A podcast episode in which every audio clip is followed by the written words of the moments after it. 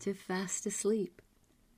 You wonderful listeners, we so enjoy doing this podcast for you. We love hearing that on many occasions we do help you get to sleep. We want to thank you for your likes, for continuing to follow us, and for your thoughtful reviews. Thank you. All right, Valentine's Day has passed, sure, but the need for love in our lives, that's never going to leave us. And because of this, we just couldn't pass up a sweet love story. An unusual kind of love story. An innocent love from the best author, Ray Bradbury. We know you love his stories, so please feel free to scroll back through other Fast Asleep episodes featuring his works. There are a few. And we've talked a lot about Bradbury, but did we ever tell you about his decades long friendship with Star Trek creator Gene Roddenberry? They were very close. It started when Mr. Roddenberry asked Mr. Bradbury, notice what I did there, to write for Star Trek. Well, Ray put him off repeatedly for many years. And get this he never wrote for Star Trek. Unbelievably, it just didn't interest him. But Bradbury influenced so many artists, writers, teachers, and even scientists. The Los Angeles Times proclaimed he wrote lyrically and evocatively of lands and imagination away, of worlds he anchored in the here and now, with a sense of visual clarity and small town familiarity. Let's dip in to a little of that familiarity right now. Tuck in, everybody, for Ray Bradbury's A Story of Love.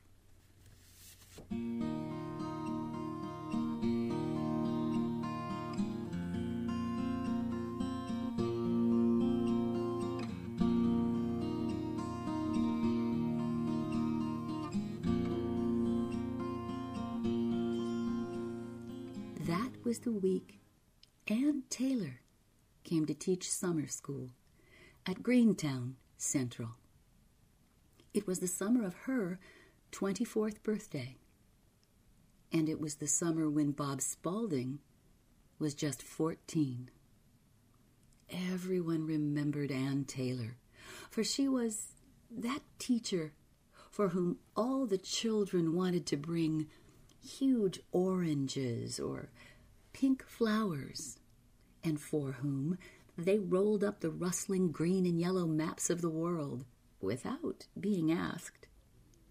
She was that woman who always seemed to be passing by on days when the shade was green under the tunnels of oaks and elms in the old town, her face shifting with the bright shadows as she walked, until it was all things to all people.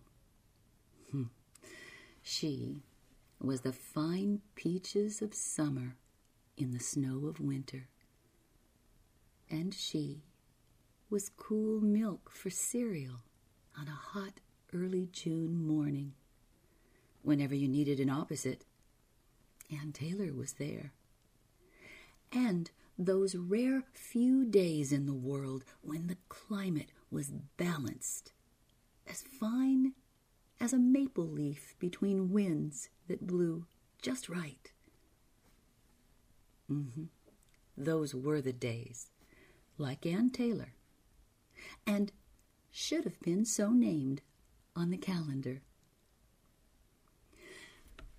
As for Bob Spaulding, he was the cousin who walked alone through town on any October evening with a pack of leaves after him like a horde of Halloween mice. Or you would see him like a slow white fish in spring in the tart waters of the Fox Hill Creek, baking brown with the shine of a chestnut to his face by autumn. Or you might hear his voice in those tree tops where the wind entertained. Dropping down hand by hand, there would come Bob Spaulding to sit alone and look at the world. And later, you might see him on the lawn with the ants crawling over his books as he read through the long afternoon. Alone. Or played himself a game of chess on grandmother's porch. Or picked out a solitary tune upon the black piano in the bay window. You never saw him with any other child. That first morning, Miss Ann Taylor entered through the side door of the schoolroom, and all of the children sat still in their seats as they saw her write her name on the board in a nice round lettering. My name is Ann Taylor, she said quietly, and I'm your new teacher. The room seemed suddenly flooded with illumination as if the roof had moved back, and the trees were full of singing birds. Bob Spaulding sat with a spitball he had just made hidden in his hand. After a half hour of listening to Miss Taylor, he quietly let the spitball drop to the floor. That day, after class, he brought in a bucket of water and a rag and began to wash the boards. What's this? She turned to him from her desk, where she had been correcting spelling papers. Um, the boards are kind of dirty, said Bob at work.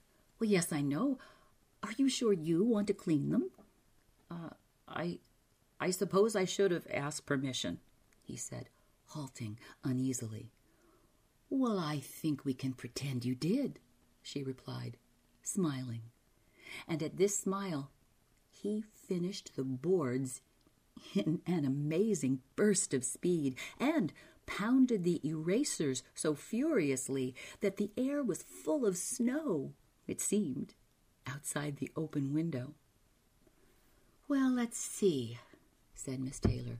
You're Bob Spaulding, aren't you? Yes'm. Well, thank you, Bob. Um, could I do them every day? he asked. Well, don't you think you should let the others try? Well, I'd like to do them, he said, every day.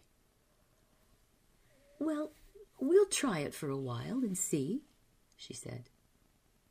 He lingered. I I think you'd better run on home, she said, finally. Good night. He walked slowly and was gone. The next morning, he happened by the place where she took board and room, just as she was coming out to walk to school. Well, here I am, he said. And do you know, she said, I'm not surprised. They walked together. May I carry your books? he asked. Why, thank you, Bob. Oh, it's nothing, he said, taking them. They walked for a few minutes, and he did not say a word. She glanced over and slightly down at him, and saw how at ease he was and how happy he seemed. Hmm, and she decided to let him break the silence. But he never did. When they reached the edge of the school ground, he gave the books back to her. I guess I'd, I'd better leave you here, he said. The other kids, they wouldn't understand. I'm not sure I do either, Bob, said Miss Taylor. What? We're friends, said Bob, earnestly, and with a great natural honesty. Uh, Bob, she started to say. Yes'm? Mm, never mind. She walked away. I'll be in class, he said. And he was in class, and he was there after school, every night, for the next two weeks, never saying a word, quietly washing the boards and cleaning the erasers and rolling up the maps while she worked at her papers.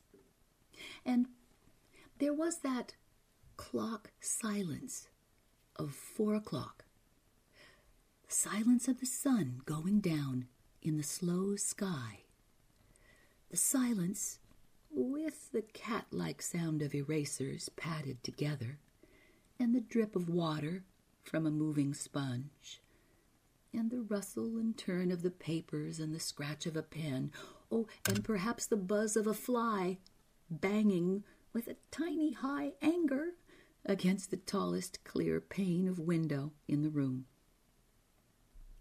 Sometimes the silence would go on this way until well, almost five o'clock, when Miss Taylor would find Bob Spaulding in the last seat of the room, sitting and looking at her, silently, waiting for further orders.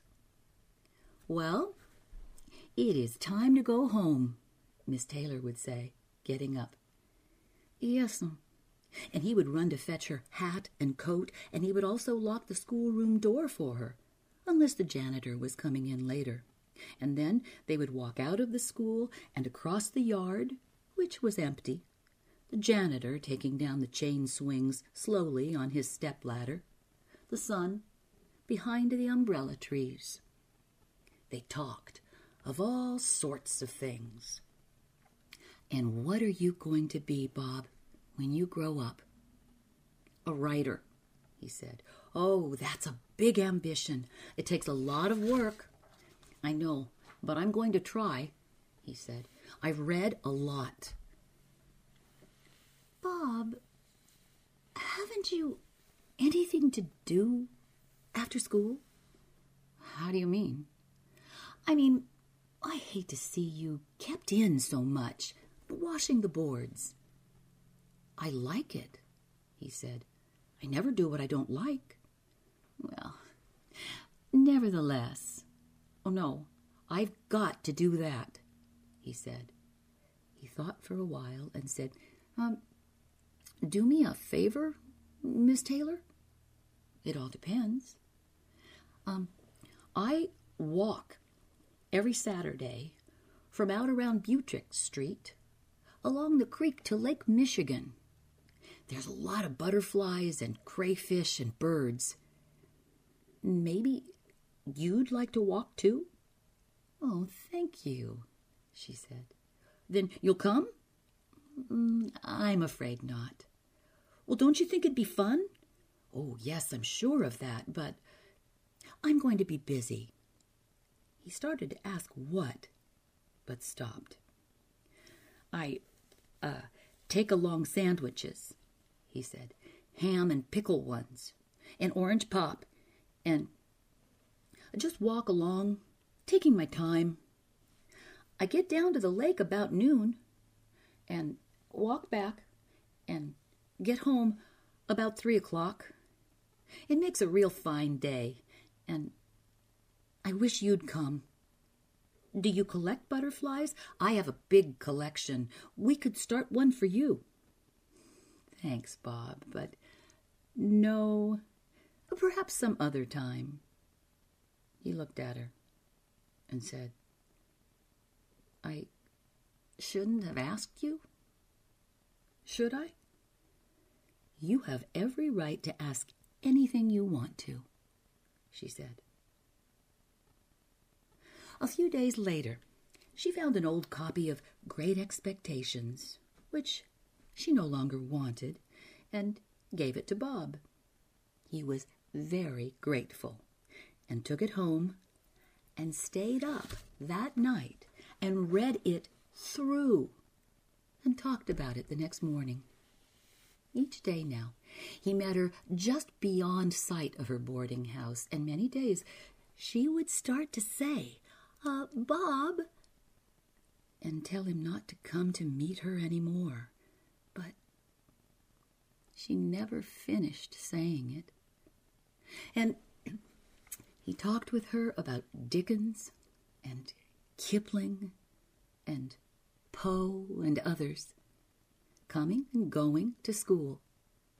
She found a butterfly on her desk on Friday morning, where she almost waved it away before she found it was dead and had been placed there while she was out of the room.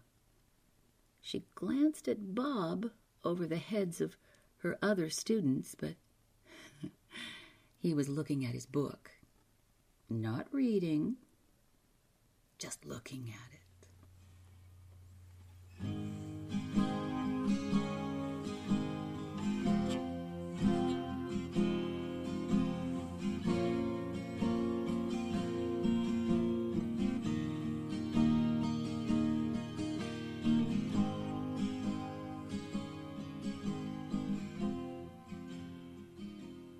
It was about this time that she found it impossible to call on Bob to recite in class.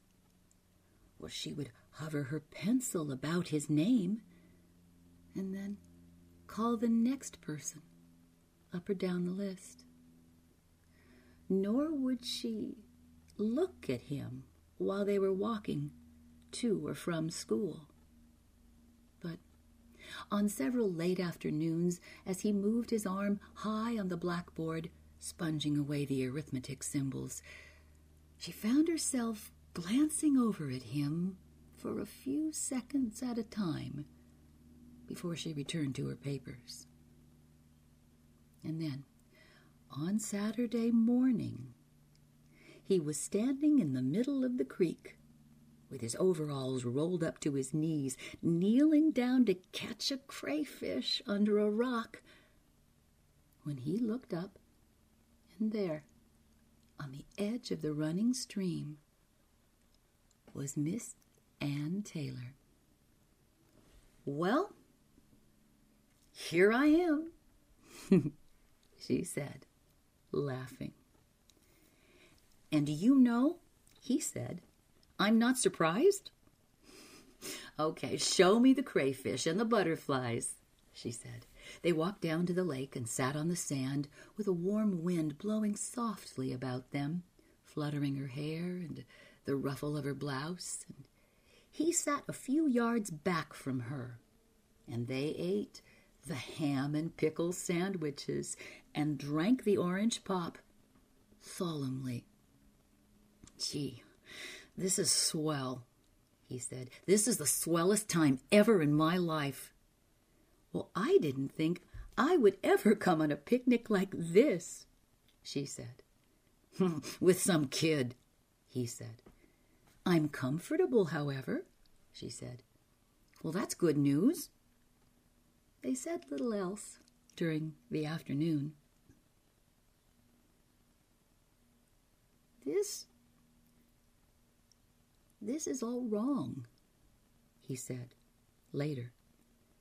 And I can't figure out why it should be. Just walking along and catching old butterflies and crayfish and eating sandwiches, but Mom and Dad, oh, they'd rib the heck out of me if they knew. And the kids would too. And the other teachers, I suppose, would laugh at you, wouldn't they? I'm afraid so.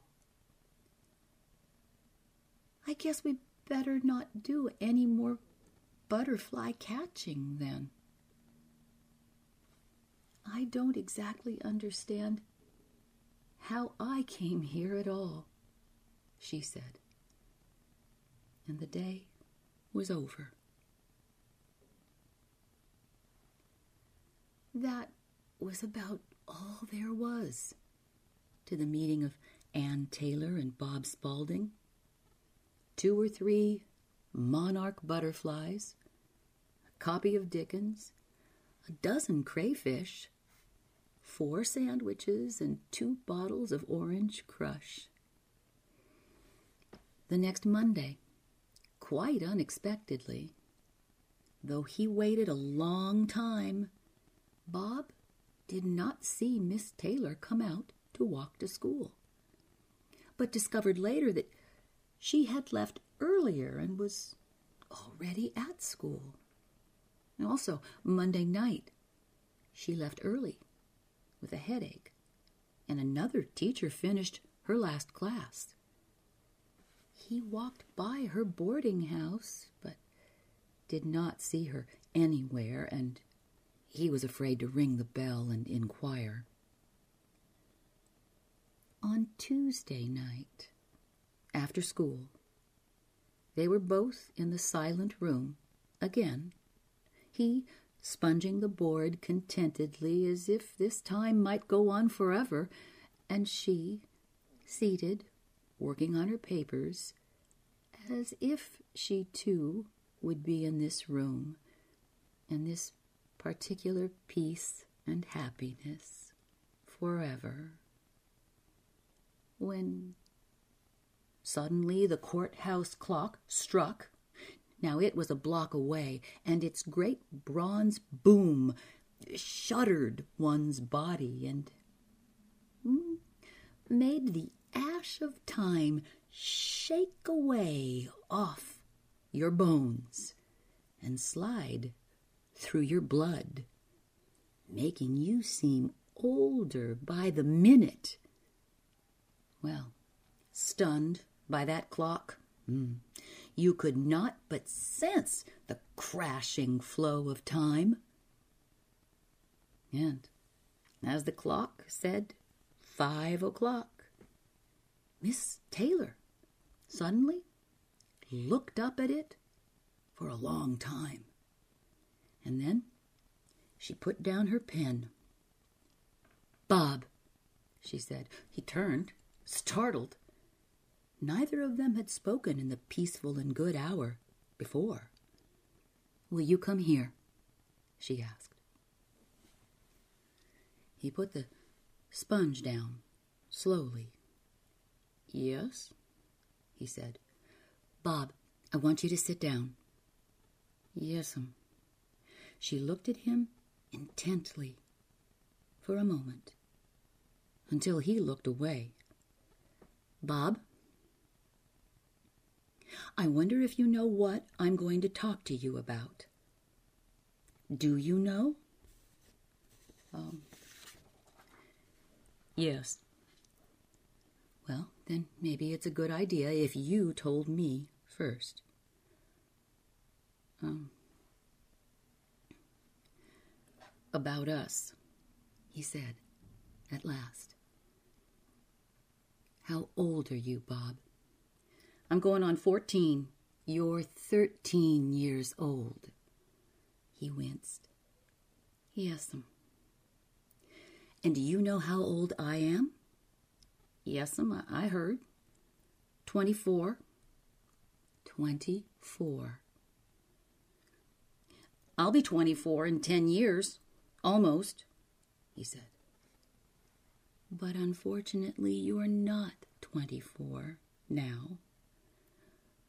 N- no, but sometimes I feel 24. Yes, and sometimes you almost act it. Do I really? Now, sit still there. Don't bound around. We've a lot to discuss. It's very important that we understand exactly what is happening. Don't you agree? Y- yes, I guess so. All right.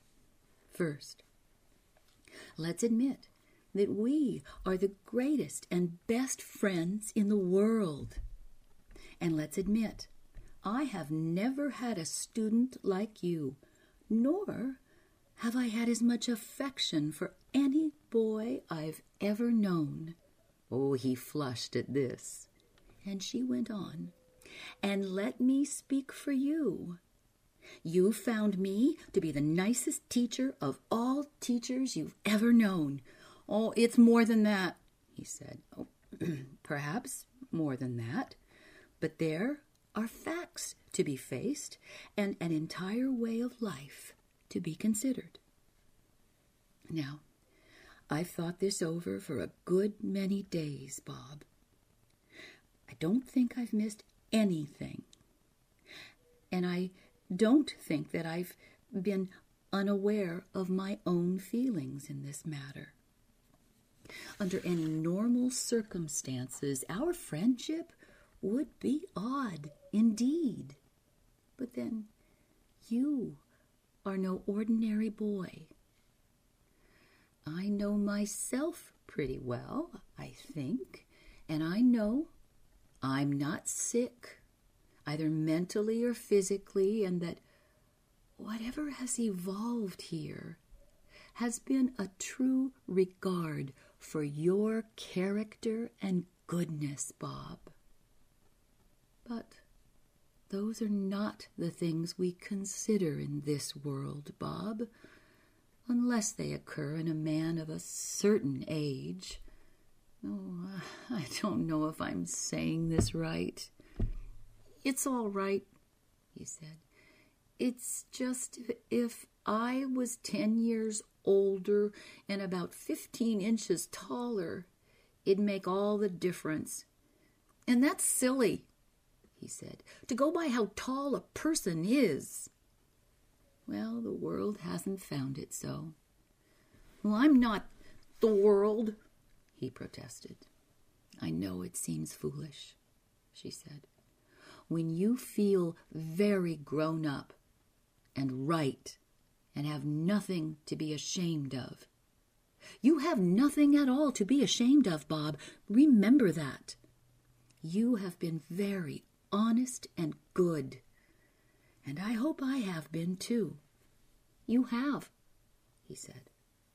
In an ideal climate, Bob, maybe someday they will be able to judge the oldness of a person's mind so accurately that they can say, This is a man, though his body is only thirteen. By some miracle of circumstances and fortune, this is a man with a man's recognition of responsibility and possess excuse me, position and duty. But until that day, Bob, I'm afraid we're going to have to go by ages and heights and the ordinary way in an ordinary world. I don't like that, he said. And perhaps I don't like it either. But do you want to end up far unhappier than you are now? Do you want both of us to be unhappy? Which we certainly would be. There really is no way to do anything about us. It's so strange even to try to talk about us. Yes, um, but at least we know all about us, and the fact that we have been right and fair and good, and there is nothing wrong with our knowing each other, nor did we ever intend that it should be, for we both understand how impossible it is, don't we? Yes, I know, but I can't help it. Now, we must decide what to do about it, she said. Now, right now, only you and I know about this. Later, others might know. I can secure a transfer from this school to another one. No! Or I can have you transferred to another school. Oh, you. You don't have to do that, he said. Why? We're moving. Yeah, my folks and I we're going to live in Madison. We're leaving next week. It has nothing to do with all this, has it? Oh, no, no, everything's all right. It's just that my father has a new job there. It's only 50 miles away. I can see you, can't I, when I come to town? Do you think that would be a good idea? No, I guess not. They sat a while in the silent schoolroom. When did all this happen? he said, helplessly. I don't know, she said. Nobody ever knows. They haven't known for thousands of years, and I don't think they ever will. People either like each other or don't. And sometimes two people like each other who shouldn't. I can't explain myself, and certainly you can't explain you. I guess I'd better go home, he said. You're not mad at me, are you? Oh, gosh, no. I could never be mad at you. Well, there's one more thing. I want you to remember there are compensations in life. There always are, or we wouldn't go on living. You don't feel well now. Neither do I, but something will happen to fix that. Do you believe that? Um, well, I'd like to. Well, it's true. If only, he said. What? If only you'd wait for me, he blurted. Ten years? I'd be 24 then. but I'd be 34 and another person entirely, perhaps. No, I don't think it can be done. Wouldn't you like it to be done? he cried. Yes, she said quietly. It's silly, and it wouldn't work, but I would like it very much. He sat there a long time. I'll never forget you, he said. It's nice for you to say that even though it can't be true, because life isn't that way. You'll forget. I'll never forget. I'll find a way of never forgetting you, he said. She got up and went to erase the boards. I'll help you, he said. Oh, no, no, no, she said hastily. You go on now. Get home. And no more tending to the boards after school. I'll assign Helen Stevens to do it. He left the school. Looking back, outside, he saw Miss Ann Taylor for the last time at the board, slowly washing out the chalked words, her hand moving up and down. He moved away from the town the next week and was gone for 16 years. Though he was only 50 miles away, he never got down to Greentown again until he was almost 30 and married. And then, one spring, they were driving through on their way to Chicago and stopped off for a day. Bob left his wife at the hotel and walked around town and finally asked about Miss Ann Taylor. But no one remembered at first, and then one of them remembered. Oh, yes, the pretty teacher. Ah, oh, she died in 1936, not long after you left. Huh. Had she ever married? No, come to think of it, Mm, she never had. He walked out to the cemetery in the afternoon and found her stone, which said, Ann Taylor, born 1910, died 1936.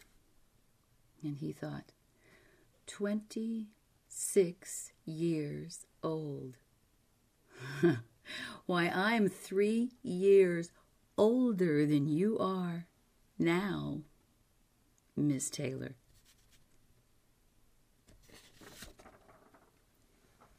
Later in the day, the people in the town saw Bob Spaulding's wife strolling to meet him under the elm trees and the oak trees, and they all turned to watch her pass. For her face shifted with bright shadows as she walked she was the fine peaches of summer in the snow of winter, and she was cool milk for cereal on a hot early summer morning. And this was one of those rare few days in time when the climate was balanced like a maple leaf between winds that blow just right. One of those days that should have been named, everyone agreed, after Robert Spaulding's wife.